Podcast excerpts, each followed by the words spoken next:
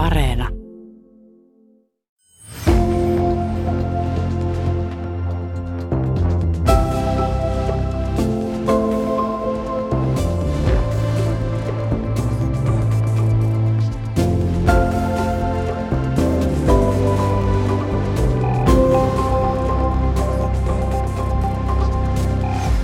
Suomi on perinteisesti ollut luokkanousun maa, mutta entä jos putoakin korkealta ja kovaa? Onko köyhyys erityisen kova paikka silloin, kun on saanut maistaa keskiluokan huoletonta elämää, pakettilomia ja pihvejä? Pudottavatko kovenevat kulutusvaatimukset hiljalleen yhä useamman yhteiskunnan pohjakerroksiin? Onko keskiluokan alareuna rispaantumassa?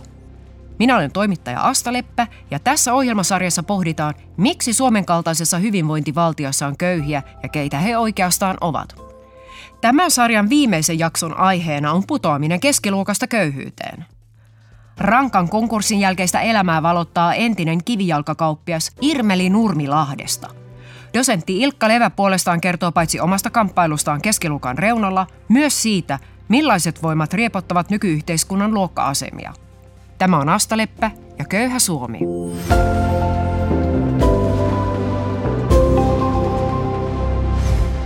Saada ensin jotain ja sitten menettää se. Siinä on muuten elämänkäänne, joka ahdistaa erityisen paljon. Koska silloinhan ihminen tietää, mitä hän on menettänyt. Mä puhun elintason romahduksesta, eli siitä, miltä tuntuu tipahtaa keskiluokan kiiltäväkaappisen quick keittiösaarekkeen ääreltä vuokrakämpän rasvatahraiseen kyökkiin. Mitä se ihmiselle tekee ja mitä hän siinä tilanteessa ajattelee. Etenkin, jos hän kokee jollakin tavoin itse aiheuttaneensa putoamisensa. Siis mokanneensa. Pelanneensa korttinsa väärin. Hän häpeää, se on selvä. Vai olisiko sittenkin niin, että muut häpeävät häntä – Melkein jokainen, joka on menettänyt tavalla tai toisella yhteiskunnallisen aseman, kertoo nimittäin samaa. Kuinka osa tutuista vaihtaa kaupungilla kadun puolta, ettei tarvitse moikata. Kuulumisten kyselemisestä nyt puhumattakaan. Totta kai kaikilla on omiakin murheita. Mutta niitä ei sovi paljastella. Hyväkäytöksistä ja fiksua on esitellä vai semmoisia kädenlämpimän mukavia asioita, kuten erityisen onnistunutta rapeakuorista pataleipää – puolimaratonin osallistumismitalia tai avantouintia huovutettu luomupiippalakki päässä. Mä tiedän ihmisiä, jotka ovat olleet haudan partalla, mutta esitelleet silti somessa leipomaansa tuulihattupellillistä. Yksi tuttu esitteli puolisoltaan saamaansa kohinortimanttia, vaikka puoliso oli vastikään kännissä vedellyt turpaan. Mutta semmoinen tosi TV-mäinen paljastelu ei kuulu keskiluokan arvomaailmaan. Ja nimenomaan epäonnistumisissa on paljastelun paha löyhkä. Semmoinen on vulgaaria. Ja aivan kuten köyhiäkin on tapana jaotella, myös luokasta putoamisten syyt nähdään joko kunniallisina tai kunniattomina. On sangen ymmärrettävää ja auttamisen halua herättävää, jos ihminen on köyhtynyt vaikka puolison kuoltua tai itse vakavasti sairastuessa.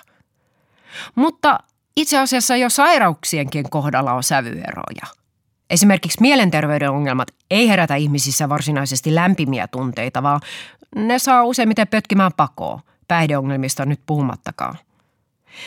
Talon palaminen tai hometaloosto on sekin vähän niin ja näin. Aluksi autetaan, mutta jos asiat ei pikapuolin käynyt parhaimpäin ja entiselle tolalle, niin ne avun tarjoamiset kyllä vähenee vähenemistään puolison kuollessakin leskeltä saatetaan jo puolen vuoden kuluttua tivata, että vieläksä täällä suret ja käsiäs vääntelet. Nyt kuule potoksi poski ja kipinkapi Tinderiä. Pelätään työttömyyttä, avioeroa, konkurssia.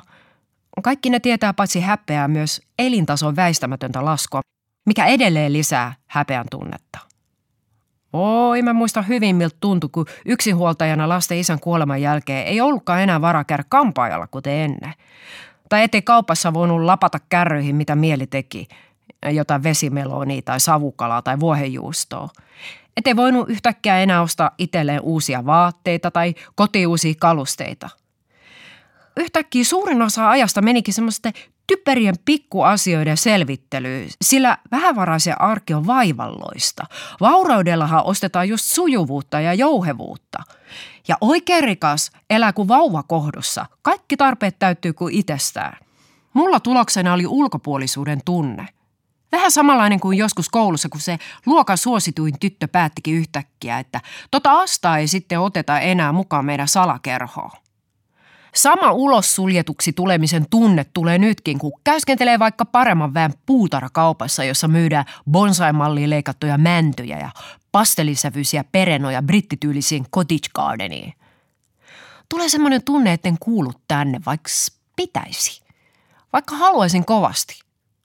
Onneksi mä pystyn vielä entisen sosiaalisen pääomani avulla sulautumaan jotenkin joukkoon, vaikka mun takki onkin vähän kauhtunut ja tukka hapsottaa.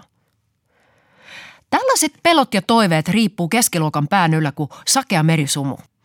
Näkyvimmin se pelko realisoituu jälkikasvun panostaessa. Suoritusvanhemmus sisältää loputonta lapsen kykyjen preppaamista ja henkisen pääoman kasvattamista, kun sitä halutaan varmistaa, että tulevaisuudessa sille piltille heltiäisi aurinkopaikka mahdollisimman korkealta, kun siellä tuntuu olevan edes jollakin tavoin turvassa – Yliopistoihin hakeekin vuosi vuodelta enemmän valkolakkeja, jolloin yhä suurempi osa jää ilman paikkaa. Ja ne vanhempien hilloamat hirveät pelot realisoituu. Sätitään avuttomana nuorta. Miksi et yrittänyt lujempaa? Miksi petit, vaikka kaikkeni annoin? Uusi sukupolvi ei muutenkaan enää itsestään selvästi saavuta vanhempien elintasoa tai tee taloudellista luokkahyppyä ylöspäin. 40 prosenttia jää vanhempien elintason alapuolelle – Sekin lietsoo elämän pettymystä, jos arvot on yhä samat kuin vanhemmilla. Vaihtoehtona onkin sanoutua irti keskiluokan arvomaailmasta. Hylätä kokonaan elämäntapa ja löytää onnen avaimet ihan muualta, ei ainakaan materiasta. Tai sitten voi rimpuilla ja sätkiä toivossa, sillä viime kädessä just toivo koukuttaa ihmisen keskiluokkaa.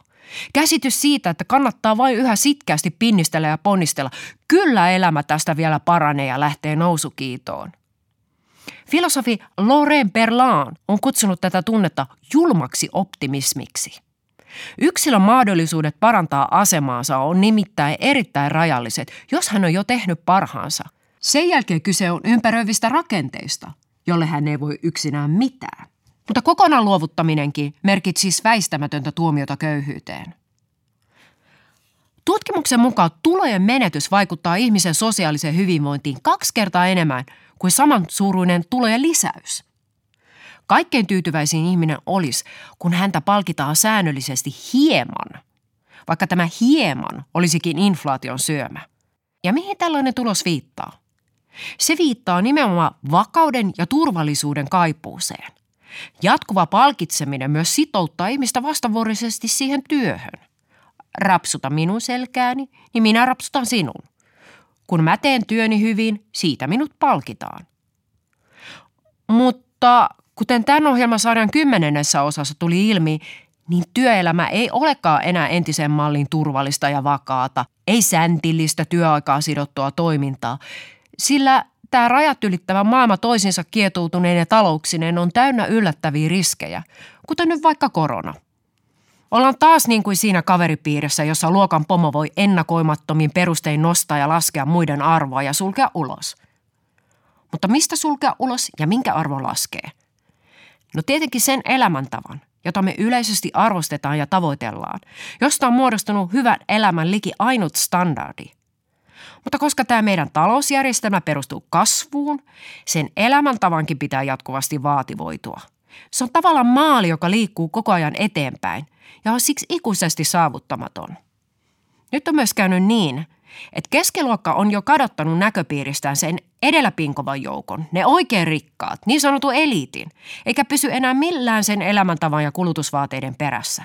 Ja mitä suuremmaksi tuo ero kasvaa, sitä enemmän ahdistusta, stressiä ja erilaisia pelon ilmenemismuotoja se keskiluokas herättää – Just luin sanomalehdestä, miten uusista arvoasunnoista on jo huutava pula, sillä se tietty porukka haluaa aina vain hienompia ja isompia luksuskämppiä.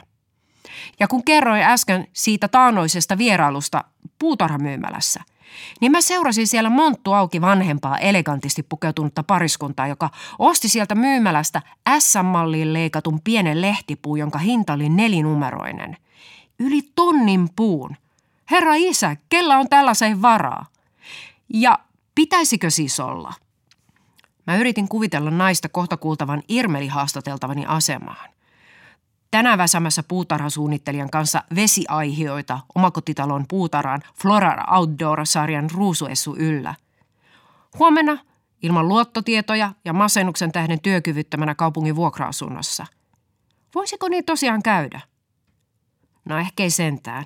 Ehkä tämän tason väellä on kuitenkin ne vararahastot ja tili Keimansaarilla. Ja meillä muilla turvana on Suomi-niminen hyvinvointivaltio, jonka syli on ehkä karu ja jähmeä, mutta sylipä kuitenkin. Niinpä vaikka keskituloinen vihaisikin verojaan, hän maksaa niillä näkymätöntä vakuutustaan. Hän maksaa syliä.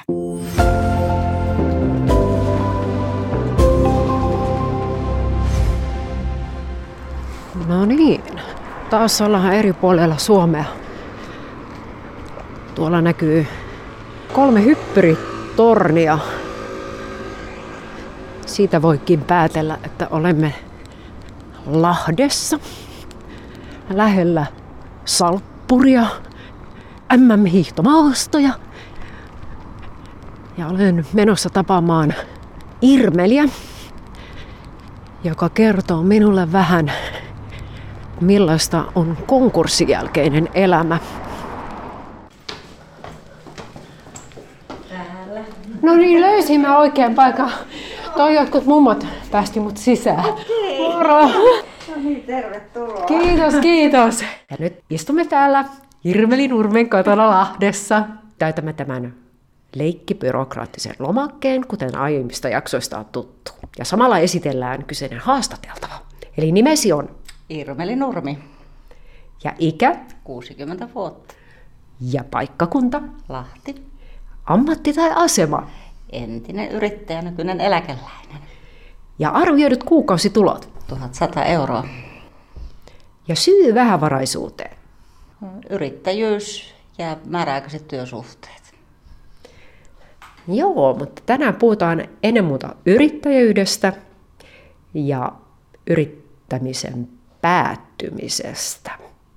Joten aloitetaan vähän niin kuin alusta, että miten sä päätit perustaa tämän sun yrityksesi ja mikä se oli?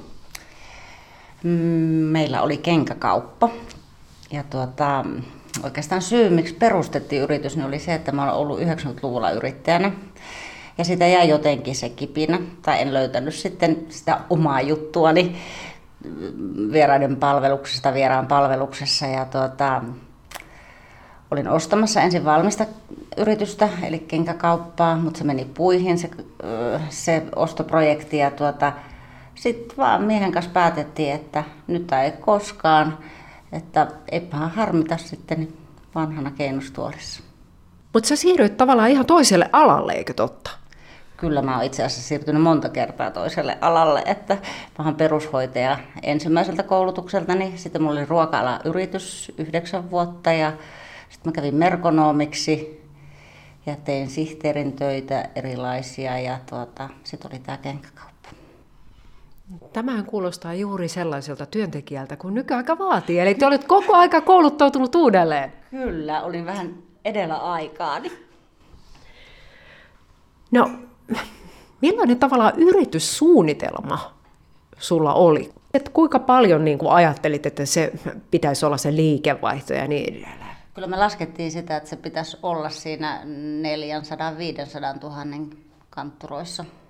Mä yritän hahmottaa, mm. mitä se merkitsisi myynnillisesti. Paljon siinä pitäisi myydä kenkiä päivittäin? Kyllä siinä pitää myydä paljon. Se on euromääräisesti, oli, laskettiin semmoista, että se pysyisi tuota, 1200 euroa per päivä, että se olisi plus miinus nolla melkein. Tuota, ja sitten, että sen pitäisi kasvaa sitten koko ajan, mutta se oli realistista silloin, että se liikevaihto olisi voinut nousta jopa yli sen puolen miljoonan.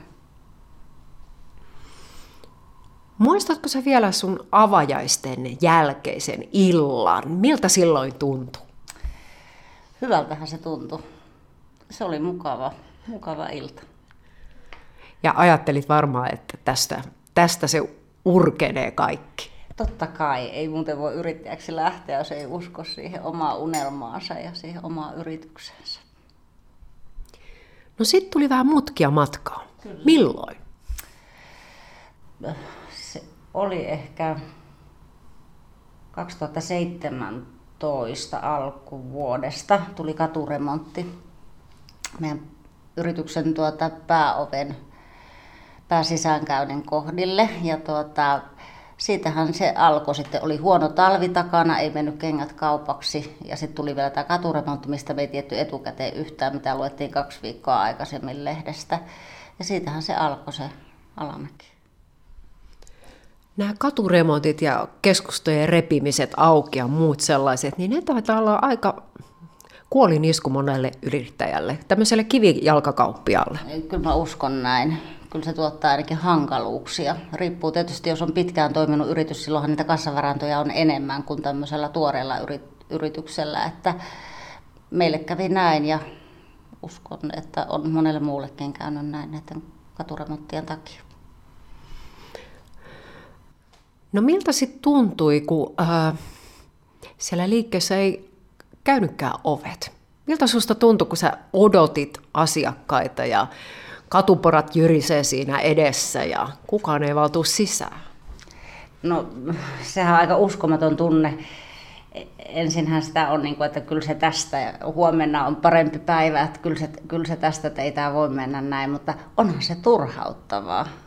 Sä odotat siellä, pakko olla se aika, mitkä sulla on ne aukioloajat ja asiakkaita ei saada, saada käydä parhaimpana päivänä tai pahimpana päivänä kuin 1-2. Koskaan ei ollut nolla päivää, mutta tuota, hyvin pieniä myyntejä.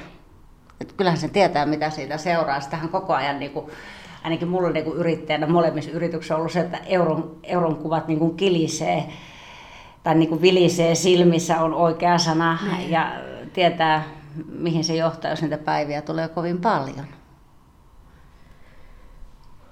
No miten se yrityksen tilanne alkoi vaikuttaa sun henkiseen jaksamiseen? Tuliko ne asiat päivän murheet uniin? Kyllähän ne tuli. Muutenkin mä oon huono uninen ja tuota, no sitä se alkoi se, että ei nukkunut aamuyöstä tai ei saanut illalla unta. Aloitti sitten tekemään paperihommia aamulla kuudelta.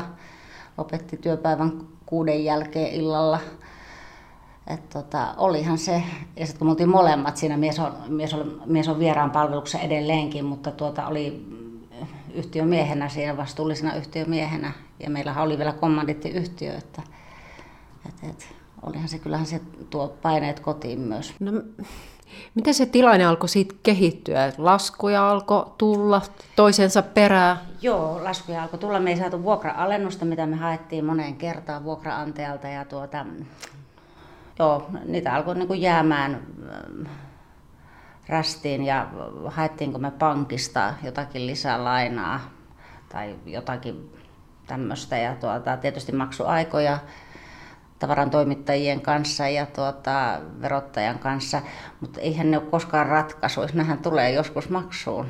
Samoin verottajan kanssa tehtiin maksusuunnitelmia, mutta eihän me pystytty maksamaan niitä sitten. No millaisia seurauksia näistä tuli sitten sen jälkeen? No sittenhän se oli vaan todettava jossakin vaiheessa, että ei talous kestä tätä. Että meillä ei varsinaisesti konkurssi tullut, vaan me ajettiin yritys alas, minkä vaikutuksesta meiltä meni kaikki. Mikä oli tavallaan se viimeinen tikki, joka katkaisi sen kamelin selän? Se vaan piti tehdä se päätös. Päätös. Me tehtiin se puolta vuotta aikaisemmin, koska meille annettiin neuvoja, että kannattaa tehdä se ajoissa ja tehdä se loppuun myynti tavallaan niin, kuin niin hyvin kuin sen pystyy tekemään. Ja tota, mutta olihan se raskas, tähän toivon koko ajan, että joku tulisi ja latos euroja meille antaisi, tai joku pelastava enkeli tulisi. Kyllähän me mietittiin, että olisiko se sitten pienempi liikehuoneisto, halvempi vuokra, mutta sitten sit piti vaan todeta, että ei, ei meidän talous kestä, koska me oltiin lainarahalla liikkeellä.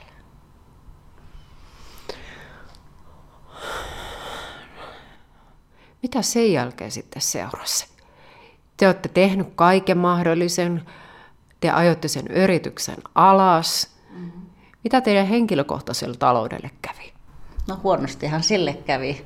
Meillä meni koti, auto, säästöt ja velkaa jäi. Huhhuh. Eli se oli todellinen niin kuin pudotus siitä elämästä, mikä te olitte rakentaneet. No kyllä, kyllä. Et eihän se pelkästään se taloudellinen puoli, vaan se on henkisesti raskas myös. Et siinähän menettää niin kuin kaiken ja sen, minkä eteen sä oot tehnyt, uskonut ja tehnyt kaikkesi. Tietysti puoliso oli mukana siinä myös. Niin tota, onhan se kova isku. Aika harvoin, kun sä oot vieraan palveluksessa, niin sä menetät näin paljon kaikkea. Luottotiedot myös siihen mukaan lukien. Miten ihmiset ympärillä suhtautu siihen asiaan? No pääasiassa ystävät, tuttavat hyvin. Et oikeastaan en varmaan ilman ystävien tukea ja sitä avoimuutta, niin en mä olisi pärjännyt. En mä koskaan tätä, niin kuin mä en häpeä sitä, että tavallaan niin kuin se konkurssi mm. tullut. Mutta tuota, tietysti on ihmisiä, jotka ei halua niin kuin keskustella siitä myös tuttava piirissä, että tai sitten, että kyllä se siitä. Ei se ole kyllä se siitä. Kyllä siinä täytyy tehdä se oma surutyönsä ja se omat ne kriisi, kriisin vaiheet käydä läpi. Ja edelleen tulee, siitä on kolme vuotta aikaa, niin edelleen tulee semmoisia epätavahetkiä. Surua ja ehkä semmoista epäonnistumisen tunnetta myös.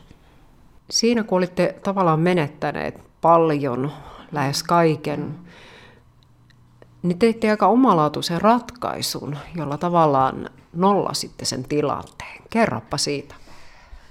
Meillä meni vuosi siitä yrityksen lopettamisesta, kun me asunto meni sitten kaupan. Se oli pakko, pakkomyynti. Ja tuota, lähdettiin vuokralle. Oltiin kyllä, mies oli suunnitellut sitä, että lähdetään Espanjaan muutamaksi kuukaudeksi, että otetaan semmoinen irtiotto. Ja tuota, kun saatiin asunto myytyä, muutettiin vuokralle ja tuota, sitten äh, muutama kuukausi asuttiin siinä ja myytiin kaikki huonekalut ja saatiin matkarahat. Auttoiko se nollaamaan tai, tai jotenkin niin, unohtamaan niitä asioita? Kyllä se jollakin tavalla auttoi, että sai etäisyyttä näihin, näihin asioihin, eikä ollut niin kuin, tuntuu, että sinne enemmän kuuluu siihen yhteiskuntaan kuin kuuluu täällä jollakin tapaa. Jännää. Se on ehkä siitä johtuu, että siinä pystyy olemaan anonyymisti. Kukaan ei tullut kysymään, mitä sinulle kuuluu. Sekin on tietyllä tavalla niin kuin rasitus, vaikkakin eihän ihmiset pahaa sillä tarkoita. Ja totta kai toivookin, että ne kysyy, että miten voit ja mitä kuuluu. Mutta joku jännä juttu siinä oli, että siinä sai sitä etäisyyttä asioihin. Ja niin kun ne ihmiset kysyy sitä ja sä toistat sitä tarpeeksi monta kertaa, niin se on vähän kuin hiertäisi sitä samaa haavaa uudelleen ja uudelleen. Näinhän se on ja tuota, joskus mietin itsekin, että ilahduttaako se ketään, kun sanoo, sanoo sen niin, että hyvähän meille kuuluu, mitä nyt ulosotossa ollaan ja velkajärjestely aloitetaan. Että. Mutta tämän yrityksen alasajon jälkeen teidän elämä on vaikeutunut tosi paljon. Kerrotko vähän siitä? No tämähän, kun luottotiedot ihmiseltä menee, niin elämähän vaikeutuu hyvin paljon ihan semmoisissa yksinkertaisissa asioissa, että no asunnon saanti, vuokra-asunnon saanti on jo hankalaa, että et, et, ethän sä yksityiseltä juurikaan saa asuntoa. Ja tuota, no sitten jos sä saat vuokra-asunnon vaikka kaupungilta, niin se vuokravakuushan on aivan jotakin muuta luottotiedottomalle kuin semmoiselle, jolla on luottotiedot kunnossa, jos on 250 tai yhden kuukauden vuokra tämmöiselle normaali-ihmiselle, niin tämmöiselle luottotiedottomallehan se on kolmen kuukauden vuokra. Eli silloin kun sä oot heikoimmilla siellä, eikä sulla ole rahaa, niin sun pitää vielä niin kuin jostakin saada se kolmen kuukauden vuokratakuu. Eli köyhyydestä sakotetaan? Kyllä, kyllä, näin on. Sitten tietenkin ihan kotivakuutuksen saanti. Vuokraantaja edellyttää, että kotivakuutus pitää olla, mutta moni vakuutusyhtiöistä sanoo, että ei luottotuodettomalle myönnetä kotivakuutusta. Ei mitään vapaaehtoisia vakuutuksia. Vaikka ne maksaisi etukäteen sen vuosimaksun. Omituista kyllä. Kyllä, kyllä. Et kotivakuutus saatiin sitten lopulta mutta siitä jäi niin tämmöiset tärkeimmät turvat pois, varkausturva ja vuototurva. Eli luottotiedottomalta köyhältä saa varastaa vaikka pyörän tuolta pyörävarastosta. Sitä ei tarvitse kenenkään korvata. Aika No tietenkään puhelinliittymää et saa uutta, se on pidettävä se vanha, koska ei anneta tai joku nettiliittymä, niin sen olisin saanut sille, että satanen vai kaksi, kun pitää maksaa niin kuin panttimaksua ja sen saa sitten vuoden jälkeen takaisin, jos olet maksanut hyvin ne laskusi. Ja tuota, eikä mitään osamaksua. Jos sulla hajoaa joku kone, pyykinpesukone tai imuri, niin jos ei sulla ole käteistä, niin et sä saa mistään, mistään niitä, et sä saa osamaksulla mitään tavaroita. Oliko nämä asiat sulle yllätys? No totta kai silloin kun lähtee yrittäjäksi, niin ajattelee sen myös sen konkurssin mahdollisuuden, koska sehän kuuluu yrittäjyyteen. Mutta eihän sitä kuitenkaan niin kuin osaa sillä lailla, että se, ajatellaan, että se sattuu minun kohdalle. Eikä varsinkaan sitä, kun tätä ei ole koskaan kokenut, että mitä se oikeasti aiheuttaa. Että tämähän on mun mielestä rangaistus työnteosta. Meillä on sikäli hyvä tilanne, että me päästään velkajärjestelyyn todennäköisesti. Mutta se, että jos et sä pääse velkajärjestelyyn, niin tämähän taitaa olla pitempi tämä rangaistus tästä yrittäjyydestä velkojen kanssa kuin elinkautinen vankeusrangaistus. Näki oli aika yllättäviä seikkoja, mistä moni ei ymmärräkään sitä, että kuinka se elämän niin pienet yksityiskohdat vaikeutuu. Kyllä, kyllä, kyllä, juuri näin. Juuri näin. Että tuota, no sähkösopimusta soittaessa, siinäkin mä mainitsin sen, että meillä on luottotiedot mennyt, että vaikuttaako se tähän että joka ikinen puhelu, mitä sä oot niinku hankkimassa, niin pitää varmistaa se, että mulla on luottotiedot mennyt, että vaikuttaako se miten tähän asiaan. Sitten kun sä riittävän kerran monta kertaa sitä jankutat sitä samaa, sen siihen tulee sellainen kyllästyminen, että ei voi olla totta. Ja tavallaan siitä tulee jonkinlainen älytön identiteetti, millä sinua niin kuin luokitellaan kyllä, sen jälkeen. Kyllä. Luottotiedoton. Joo, me ollaan semmoisia P-luokan kansalaisia. Ja se, että tämä kaikki johtuu siitä, että on tehnyt työtä. Tota, ollut, ollut työnantajana. Niin sulla oli alaisiakin? Joo, mulla oli yksi osa-aikainen työntekijä. Ja sitten tuntityöntekijöitä. Miten tämä on vaikuttanut sitten kaikkia sun mieli alas? No onhan se vaikuttanut tosi paljon, että kyllähän se ahdistus ja semmoinen masennus ja se uupumus tuli jo sen yrityksen aikana ja varsinkin sitten siinä loppuvaiheessa, kun sen päätöksen oli tehnyt. Ja tota, mähän jäin sitten suoraan sairaslomalle uupumuksen ja masennuksen takia. Ja olin sairaslomalla kaksi puoli vuotta, kunnes pääsin eläkkeelle. Että ei riitä se, että meni talous, mutta meni työkyky myös.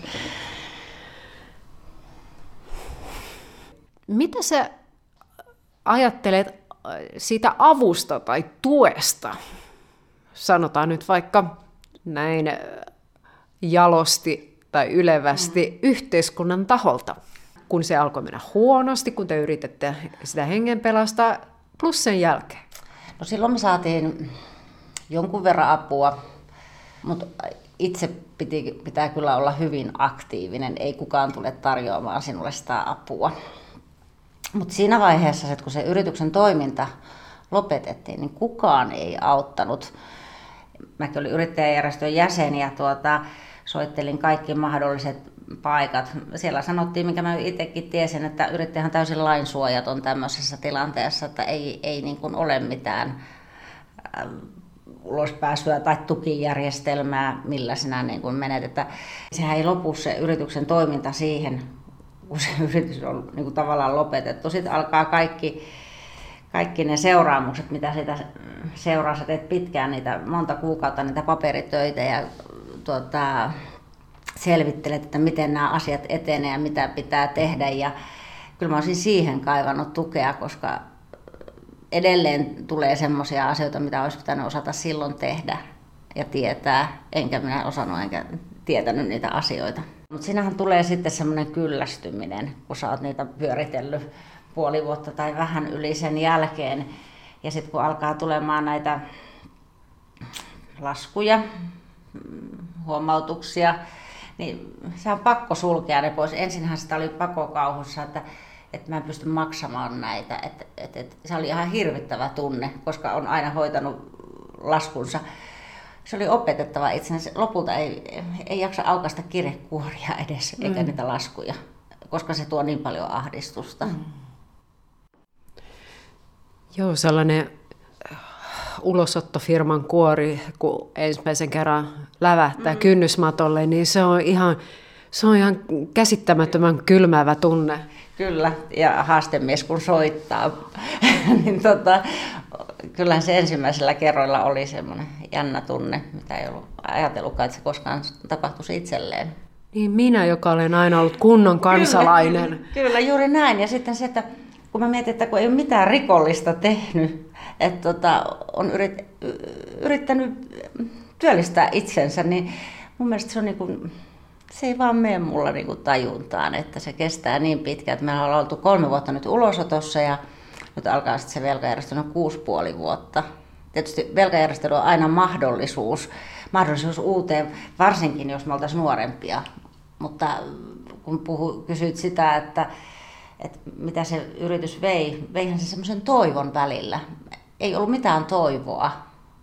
Niin tulevaisuus muuttuu utuiseksi. Mustaksi suorastaan. Että, että, että mä oon kuitenkin aika paljon joutunut vaihtamaan työpaikkaa osittain omasta tahdostani. Ja mä olin aina ajatellut, että kun mä lähden entisestä työpaikasta, niin mitä, mitä, se, mitä uutta se tuo se uusi työ. Mutta nyt ei ollut minkäänlaista intoa eikä toivoa siitä, että joku asia paranisi.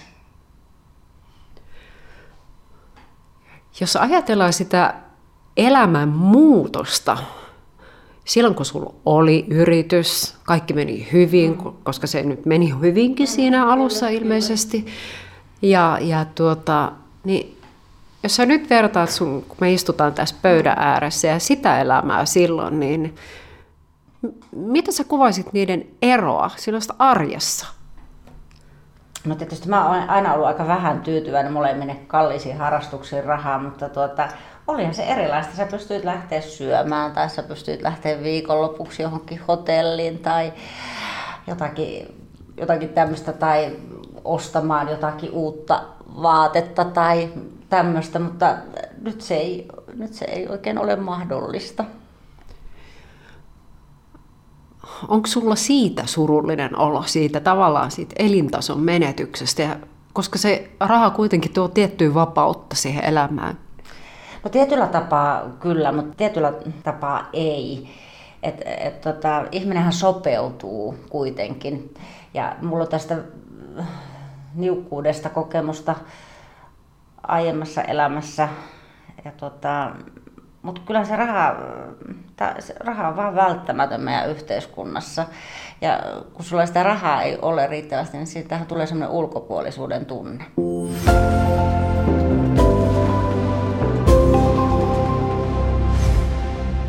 Näin siis kertoi Lahdessa asuva entinen kivijalkakauppias Irmeli Nurmi. Ja nyt takaisin studioon. Dosentti filosofian tohtori Ilkka Levä Helsingin yliopiston Suomen ja Pohjoismaiden historialaitokselta. Oletko sinä kokenut elintason romahduksen niin, että olet pudonnut keskiluokasta? No joo, olen ja en, koska mä en ole ikinä siihen päässytkään, kun mulla ei ollut mitään vakituisia niin kuin virkoja, niin, niin en, en kyllä koe olevani mitenkään keskiluokkaa sitä kautta, vaikka tämä itse työ on sinällään keskiluokkaista näin niin kuin hipsuissa ilmastuna. Niin tietenkin sitä jotenkin salaa toivoi sitä, että, että tota jonkinlainen mm, työmarkkinatilanne muodostuisi jossain vaiheessa, jossa ei jatkuvasti tarvisi olla niin kuin itsensä kanssa kilpailemassa ja etsimässä seuraavaa palkanlähdettä, mutta ei sellaista koskaan tullut sitten. Mitä sä kuvittelit, että se keskiluokkainen elämä voisi silloin olla? No ehkä mä ajattelin sen niin, että, että se olisi tilanne, jossa ei tarvisi ihan jokaisen euron perään vahtia, ettei tarvisi niin olla laatimassa sellaista budjettia itselle joka kuukausi, että miten selviää vuokran jälkeen ruokakustannuksista ja mahdollisista muista yllättävistä kustannuksista. Eli periaatteessa olet köyhä? No joo, itse asiassa niin mä just laskeskelin, että, että silloin kun ei ole apurahaa, niin silloin mä kyllä luokittelen itseni köyhäksi, koska mulle jää niin kuin elämiseen semmoinen 400 euroa kuussa. Herra jestas. Että ei sillä kauheasti niin kuin juhlita. Mutta se on myös opettanut sellaisen elämäntavan, että, että silloin kun saa niin kuin sen jokapäiväisen ruoan itselleen pöytään, niin, niin se tavallaan riittää. ihmisen pitäisi pyrkiä eroon siitä, että, että se raha jotenkin määrittäisi sut. Mitä ylipäätään tarkoitetaan keskiluokalla? Määritteleekö sitä enemmän siis tulo vai sivistystaso? No toki sitä pystyy niin kuin ajattelemaan tämän talousmittarin, että ne ihmiset, jotka tienaa tietyn verran, että jos ajatellaan, että keskipalkka on jossain 3000 euron tietämillä, niin, niin että se on niin kuin sit keskiluokkainen asema taloudellisesti ja se tietenkin sitten säteilee niin kuin kaikkeen muuhunkin. Voi sitä myös ajatella sen sivistyspääoman kautta, mutta jotenkin niin kuin ylipäänsä ajatus siitä, että ihmisiä luokiteltaisiin jotenkin, niin, niin se on jotenkin kauhean vanhakantasta. Se ei tässä nykyisessä niin kuin kapitalismin kehitysvaiheessa, niin se ei tarjoa meille ollenkaan sellaisia niin kuin mittareita, joilla, joilla me voitaisiin luoda jonkinlaista muutosta johonkin asioiden tilaan.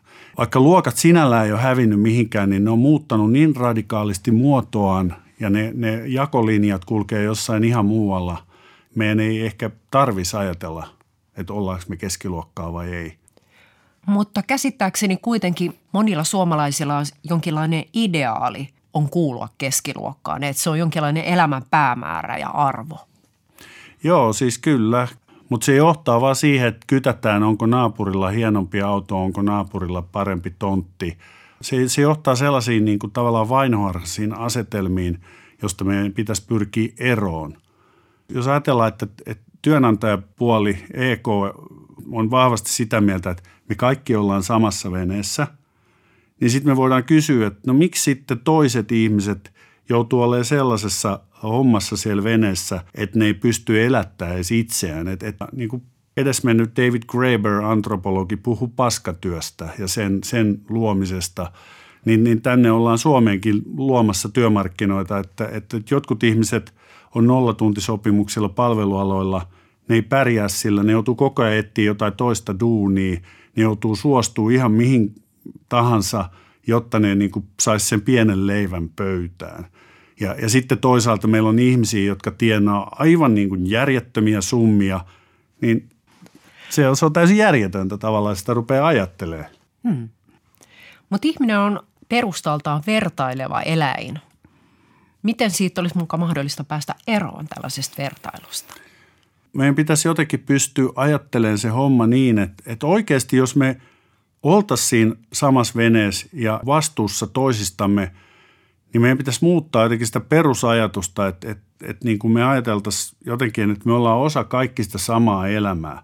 Ja sitä elämää pitää kunnioittaa ja sitä ei saa niin kuin polkea maahan silleen, että toiset ihmiset olisi jotenkin heikompia luonnostaan – niin kuin sen ä, tuotetun aseman kautta. Jos he jotenkin sisäsyntyisesti on heikompia, niin silloinhan tämmöisiä yksilöitä pitäisi tukea ja nostaa, ei, eikä niin kuin painaa ja ajatella, että noilla ei edes tehdä mitään, koska kaikki ihmiset on tarpeellisia. Heille on varmasti löydettävissä joku homma, jos sitä niin kuin pohditaan tämän oikeasti tämän kokonaisuuden kannalta. Ja tämä liittyy ihmisten työmarkkina-asemaan siten, että puhutaan siitä, että, että niin kun, silloin kun sä et pärjää, niin se on sun oma syy. Mutta mut se ei mene niin, vaan ne on ne olosuhteet, jotka tuottaa sen, että sulle ei välttämättä ole edes mahdollisuutta pärjätä. Toki me itsekin omalla käytöksellämme ja toiminnallamme vaikutamme siihen, mutta jos, jos olosuhteet on sellaiset, että jollain yksilöllä, kun meitä on kaikki yksilöitä työmarkkinoilla ja työelämässä nykypäivänä, niin, niin jos ei hän pärjää – niin ei silloin voi syyttää, että hei se on sinun oma vikasi. Hän on tehnyt kaiken ikään kuin mitä vaaditaan, mitä pitää ja silti hän ei pärjää. Niin ei se ole silloin hänen vikansa, vaan silloin systeemissä on jotain vikaa. Mutta mistä tämä eetos kumpuaa? Miksi me ajatellaan näin yksilökeskeisesti? Siihen on niin pitkät historialliset syyt. Se lähtee tuolta kristinuskosta ja sitten kapitalismin kehittyminen – on, on yksilöinyt meidät äh, silleen, että, että me kuvitellaan, että, että me ollaan jotain niin kuin autioita saaria, jotka ei niin kuin tavallaan tarvitse keitään muita. Me, ja se me, on ansio. Niin, se on, se on tavallaan jotain positiivista ja ansio. Ja me, me samalla kielletään niin kuin riippuvuus toisiin ihmisiin. Me ei, me ei nähdä sitä, että me ei todellakaan olla täällä yksin ja meidän tehtävä on nimenomaan auttaa muita, palvella muita ihmisiä. Silloin me saadaan itse oikeasti eniten. Millaiset tekijät sun mielestä uhkaa paraikaa keskiluokkaa ylipäätään, jos nyt käytetään tätä sanaa keskiluokkaa? Se puhuit tästä työelämän muutoksesta, joka on ehkä se voimakkain tekijä, joka sitä rampauttaa. 90-luvun lamassa meidät kaikki niin kuin yksilöitiin kilpailemaan keskenämme. Ja siitä lähtien työnantajapuoli on ollut silleen niin kuin niskan päällä tässä koko neuvottelujärjestelmässä, että ne on kääntänyt tämän pyramidin niin kuin toisinpäin. Eli, eli niin kuin keskitetyistä järjestelmistä on sen jälkeen pyritty tietoisesti koko ajan eroon ja halutaan, että neuvottelut tapahtuu paikallisesti. Vaikka koko ajan on voinut sopia paremmin kuin mitä työehtosopimus sanoo, mutta ilmeisesti siellä on taustalla se, että yleissitovuudesta pitäisi luopua ja kaikki työehtosopimukset voisi heittää romukoppaan. Että silloin olisi työnantaja ja yksittäinen työntekijä, jotka neuvottelisi. Ja kyllähän sen tietää, mitä siinä käy. Joo, hämmästyttävää usein silloin puhutaan palkkojen alentamisesta, mutta ei niinkään niiden korottamisesta. Niin, ja, ja, ja sitten se synnyttää myös samalla tämmöisen porukan, joka koko ajan saa lisää. Että sitten on, on todellisia NS-asiantuntijoita, jotka osaa tehdä jonkun jutun, niin heille voidaan maksaa hyvinkin tähtitieteellisiä summia. Mutta sitten on niinku tämä muu porukka, joka ikään kuin kurjistuu ja köyhtyy. Eli, eli niin kuin se sama polarisaatiokehitys, mitä tapahtui, mä puhuin näistä paskatöistä, niin se tapahtuu myös tämän entisen keskiluokan sisällä niin sanotusti. Ja jos me ajatellaan niin kuin, että työttömyys räjähti käsiin silloin 90-luvulla ja sen jälkeen se on ikään kuin hyväksytty. Se on olemassa oleva tosiasia, että tässä maassa on koko ajan sadasta 200 000 niin työtöntä. Ja se on noin 10 prosenttia työvoimasta, ehkä hieman alle. Sitten on niin kuin itsensä työllistäjien ryhmä, puhutaan 160 200 000 ihmisestä. Se on jälleen melkein 10 prosenttia. Ja tämä toistaiseksi voimassa olevien työsuhteiden määrä laskee koko ajan. Eli tämä tilanne menee koko ajan siihen suuntaan, että se, joka sitä haluaa sitä työtä ostaa, niin se saa määritellä ne ehdot, joilla sitä ostetaan. Eli tavallaan kyseessä on jonkinlainen hajota ja hallitse tilanne, jossa tämä porukka, joka häviää, ei uskalla kuitenkaan tavallaan kapinoida tätä asiantilaa vastaan, vaan se yrittää hullulla pysyä tämän pärjääjäporukan perässä. Kyllä, koska he kokee olevansa yksilöitä, heidät on yksilöity, ei ole mitään kollektiivista keskiluokkaa siinä mielessä olemassa. On, on, vain, on vain töitä, joilla tienaa ja töitä, joilla ei tienaa. Dosentti Ilkkalevä, Suomea kutsutaan joskus suht vahva häpeäkulttuurin maaksi. Onko se sellainen vai onko tämä myytti? Kyllä mä näkisin, että se on. Että en, en puhuisi myytistä. Se liittyy siihen, kun me arvioidaan toisiamme.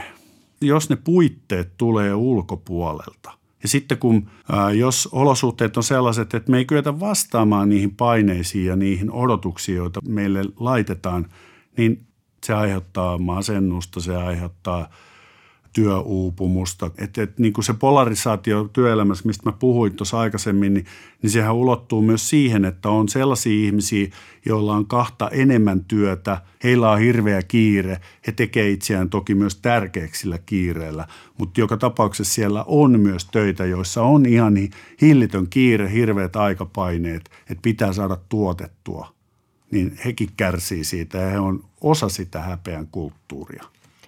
Onko tässä jaksossa on aiheena putoamisen teema? Jos käyttää nyt edelleen tätä keskiluokkatermiä, niin tuottaako se erityistä häpeää tai ahdistusta, jos putoaa jostakin asemasta? No joo, siis silloin kun sulta ikään kuin riistetään jotain sellaista, jota sulla on ollut, niin sä jäät sitä jotenkin kaipaan. Sitten tulee puute, se on tavallaan tosi vaarallista, koska silloin, silloin syntyy myös raivoa, vainoharhoja siitä – että tuo on ottanut. Eli pystytään niin kuin suuntaamaan se johonkin tiettyihin ihmisryhmiin, vierauteen. Tänne tulee pakolaisia jostain muualta.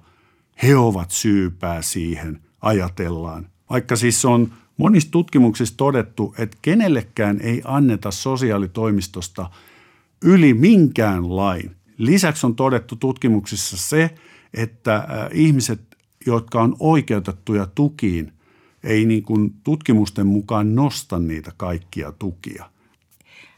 Seuraava kysymykseni olisikin ollut juuri tästä projisoinnista, että mihin niitä pelkoja ja ahdistusta projisoidaan. Eli tämä oli yksi tapa projisoida niitä, mutta mitä muita tapoja voisi olla?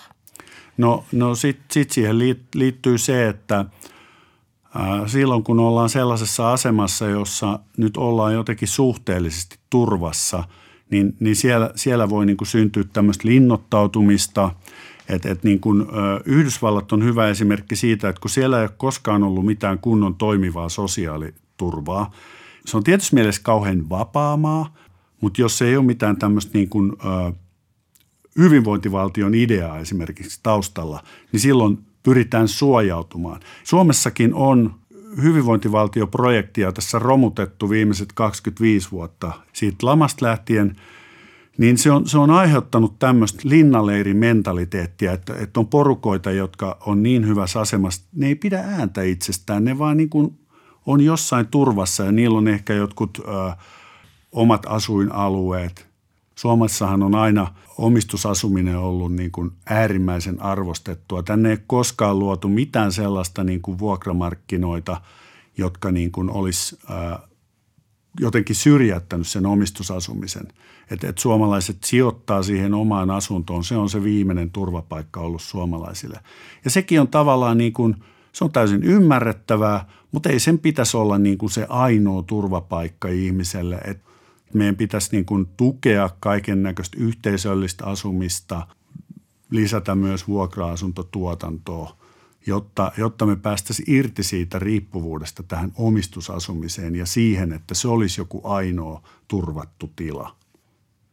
Jos vielä mietitään näitä keskiluokkaan kohdistuvia paineita ja millä tavoin ne purkautuu, niin mielenterveysongelmat ja ahdistus ja uupumus ja univaikeudet ja tälleen, se on yhä yleisempi syy myös pudota tästä keskiluokasta. Et tuntuu, että semmoinen resilienssin vaatimus korostuu nykyisin korostumista, mikä sotisi tavallaan sitä vallitsevaa käsitystä vastaan, että nykyajan ihmiset on mukaan kauhean lumihiutalemaisia, että ne, ne on niin herkkiä eikä kestä mitään.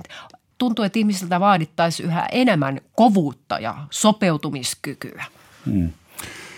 Se suuntaa just se, että vaatimukset tulee ulkoapäin meihin. Meidän pitäisi muuttua, meidän pitäisi olla jotenkin sietokykyisempiä, että silloin me puhutaan just meistä pirstaloiduista, atomisoiduista, yksilöidyistä ihmisistä, eikä siitä, että hei, mikä on koko tämän jutun mieli, miksi me toimimme niin kuin me toimimme, miksi työmarkkinat ovat sellaiset kuin ovat, että ei siitä kokonaisuudesta ei saa puhua, jotta ei tajuttaisi, että ei hitto, ei tässä ole mitään järkeä tässä koko systeemissä.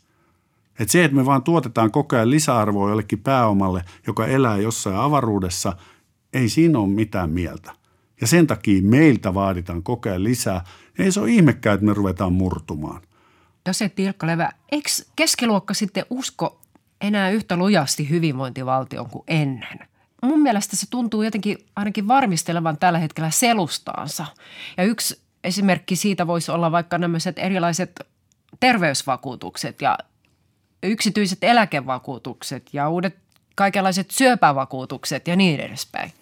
No tässä ollaan just asian ytimessä se, että ei ole mitään sellaista niin kuin turvaavaa suurempaa järjestelmää, johon me voitaisiin luottaa sille, että sitten kun se paha päivä tulee, niin se jotenkin niin kuin meitä auttaisi automaattisesti, niin se luo tämmöisiä. Ja tämähän on just niin kuin kaikki tämmöiset yksityiset vakuutussysteemit, mitä tässä kuvasit, niin nehän syntyy just sen vuoksi.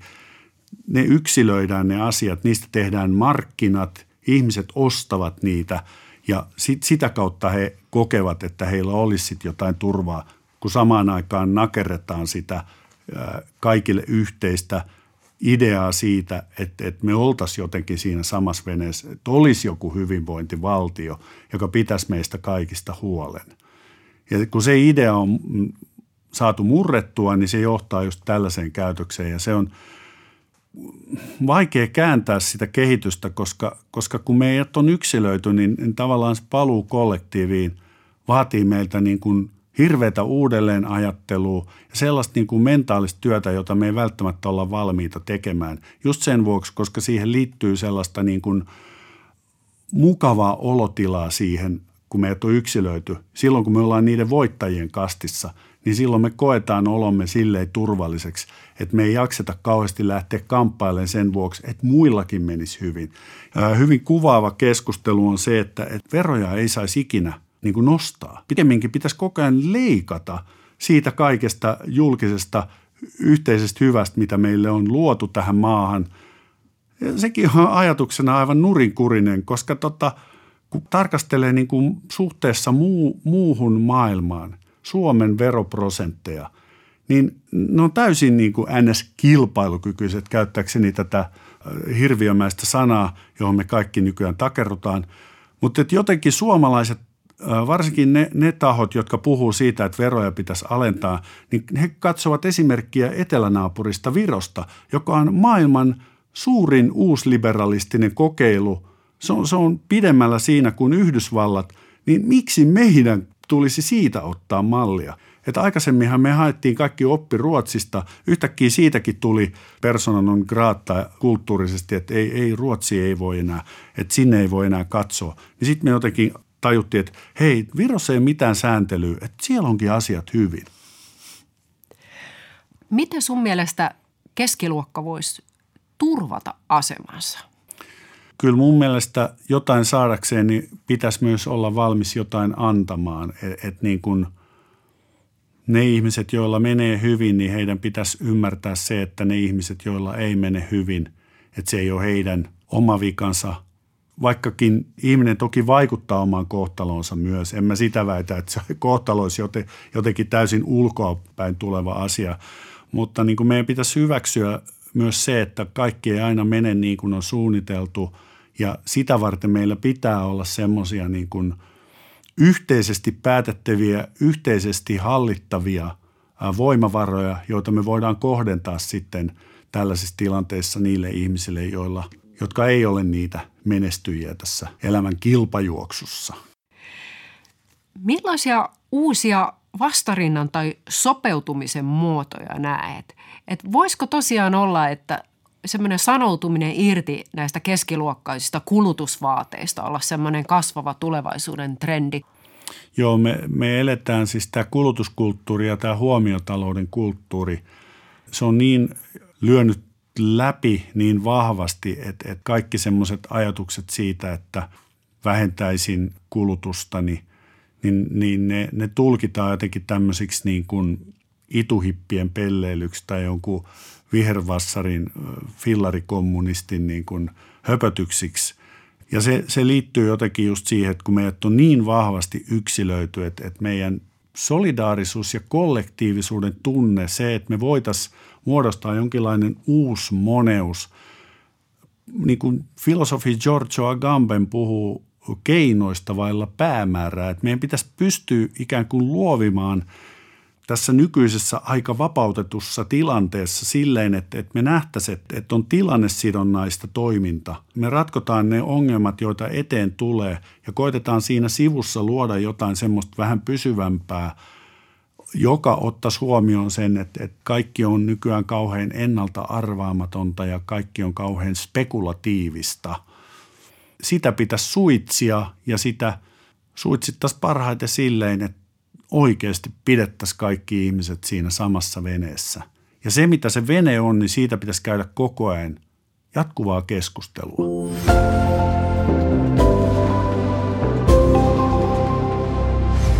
Näin siis Suomen ja Pohjoismaiden historian dosentti Ilkka Levä Helsingin yliopistosta. Mä olen nyt tämän kevään aikana tavannut 12 eri syistä köyhtynyttä ihmistä. Heidän kohtalonsa on saanut mut pohtimaan syvällisesti pohjoismaista hyvinvointivaltiota. Kuinka jopa sen puutteet kertoo sen tavattomasta tarpeellisuudesta. Nämä puutteet on tehtävä näkyväksi, jotta niitä voidaan korjata ja luottamus säilyisi ennallaan. Sillä eikö teistäkin tunnu, että ilmaan on nyt vähin ääni hiipinyt semmoista myrkyllistä miasmaa, epäluottamusta ja pelkoa? Pelkoa siitä, että jos putoan, putoankin suojaavan verkon läpi kovan kallioon. Mistä tällainen pelko sikiää? Onko hyvinvointivaltio turvaverkossa oikeasti reikiä? Vai onko se muodostunut liian monimutkaiseksi? Näistä ongelmista me ollaan tämän kevään aiemmissa jaksoissa juteltu monen monta kertaa. Ja lyhyt vastaus on, että reikiä on tosiaan jonkin verran ja byrokratia on toden totta lisääntynyt. Mutta kuinka moni ylipäätään putoaa? Meitähän kuitenkin myös kannatellaan, tuetaan, vaalitaan lapsesta saakka ja yritetään suojella. Mun mielestä tätä pelkojen realisoitumista vahvistaa osaltaan myös semmoinen ilmiö, jota sosiologit kutsuu nimellä paratiisiparadoksi. Sen kautta voi saada yhdenlaisen otteen kysymyksestä, miksi Suomen kaltaisessa moneen kertaan maailman onnellisemmaksi nimityssä maassa tehdään esimerkiksi OECD-maihin verrattuna poikkeuksellisen paljon itsemurhia? Miksi täällä vedetään viinaa niin, että järki lähtee? Amerikkalainen terveysekonomisti Stephen Wu selittää paratiisiparadoksin näin. Jos ihminen epäonnistuu ympäristössä, jossa suurimmalla osalla menee kuitenkin mahtavasti, jos päivä paistaa ja ihmisillä on hammashymy korvissa, niin se pettymys on vieläkin suurempi kuin jos kaikilla menisi enemmän tai vähemmän kehnosti. Ja kyse on juuri vertailusta. Vertailu ahistaa. Ja nykyajassa vertaillaan ihan järjettömästi, kiitos sosiaalisen median. Kun ihminen voi huonosti hyvinvointivaltiossa, hän tuntee itsensä täydelliseksi häviäjäksi ja voi entistä huonommin. Paitsi yhteiskunnassa, hän putoaa myös itseensä. Ja siksi mä väitän, pohjoismainen hyvinvointivaltio tarvitsee ehyenä ja toimivana pysyäkseen terveen maaperän. Maaperän, jossa ihmiset välittää toisistaan ja tuntee empatiaa toisiaan kohtaan. Maaperän, jossa ollaan armollisia myös häviäjiä kohtaan. Minä olen Asta Leppä ja tämä oli Köyhä Suomi-sarjan kevään 2021 viimeinen jakso. Lämpimät kiitokset seurastanne. Omasta puolestani toivotan kaikille empatian täyteistä kesää.